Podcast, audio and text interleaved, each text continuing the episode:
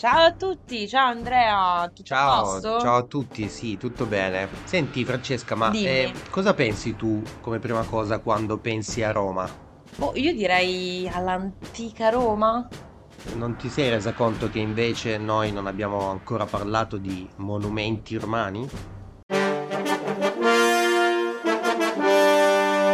E in effetti, quando parli di questo quartiere, di Monti o dell'Esquilino, non li associ molto ai monumenti romani. Quale sarebbe questo monumento romano di cui vorresti parlare? Dell'Arco di Gallieno, sigla. La prima a sinistra. In giro con Locus per il quartiere.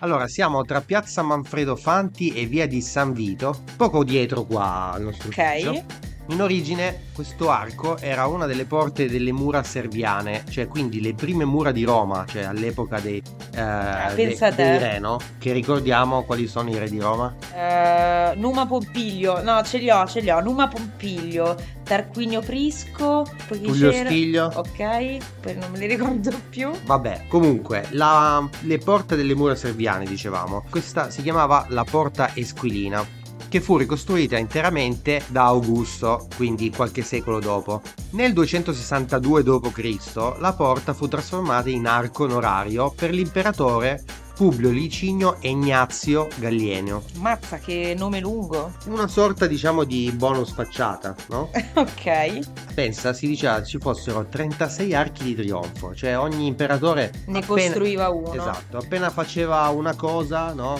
Una- Tiè, un'impresa, Prendi subito... questo arco. Esatto. E i tre più famosi sono l'arco di Tito, l'arco di Costantino e l'arco di Settimio Severo. C'è anche l'arco di Giano che secondo me è Ah, è vero, abbastanza è conosciuto. Comunque mi ha sempre fatto ridere questa cosa che un imperatore come riconoscenza delle sue imprese volesse un arco. Ma io sinceramente avrei preferito una villa al mare. Eh, o- sì, in effetti ai giorni nostri è abbastanza una cosa, diciamo, un po' incomprensibile. Comunque, perché ne ho voluto parlare? Perché? Devi sapere che quando andai all'università, no, Quindi passato 40 anni fa? ho dovuto dare molti crediti in storia romana e uno dei personaggi che mi è rimasto più impresso fu proprio Gallieno, perché studiandolo mi sono chiesto come potesse essere stato così poco considerato. In realtà è uno dei personaggi più importanti della storia romana, ma appunto è molto underrated, direbbero i miei coetanei. Sì, in effetti è poco conosciuto. Dici un po', raccontaci perché. Sono curiosa. Perché grazie a lui,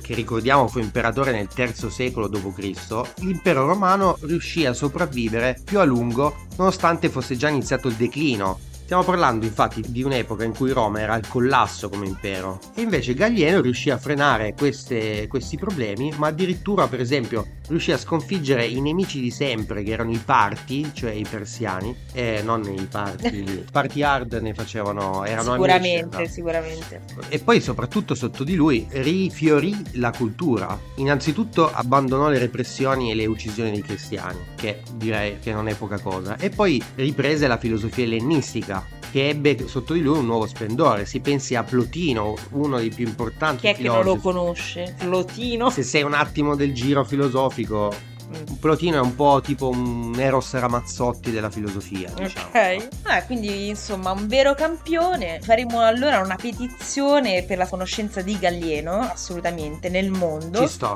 Così sei con- contento tu, siamo Sono contenti tutti. Però dall'altra parte dell'arco invece notato delle persone in preghiera uscire da quello che a prima vista può sembrare un negozio e invece mi sono documentata Ah. è una moschea. Attenzione, abbiamo una moschea in zona, aperta al culto il 7 settembre del 2007. E a parer mio, Andrea, questo è uno dei tanti esempi di multiculturalità che questo quartiere offre. E questa moschea garantisce lo svolgimento delle cinque preghiere quotidiane e offre corsi di studio sulla religione islamica. Devo dire che oggi abbiamo anche detto abbastanza, abbiamo detto tante cose molto interessanti di un luogo spesso dimenticato del centro di Roma. Non lo so, Andrea, vuoi aggiungere un'ultima cosa? No, vabbè, direi che abbiamo già detto un sacco di cose, però mi raccomando, fate conoscere Gallieno ai vostri cari quando tornate a casa. Divulgate il verbo gallieno. Alla Ciao prossima, ciao!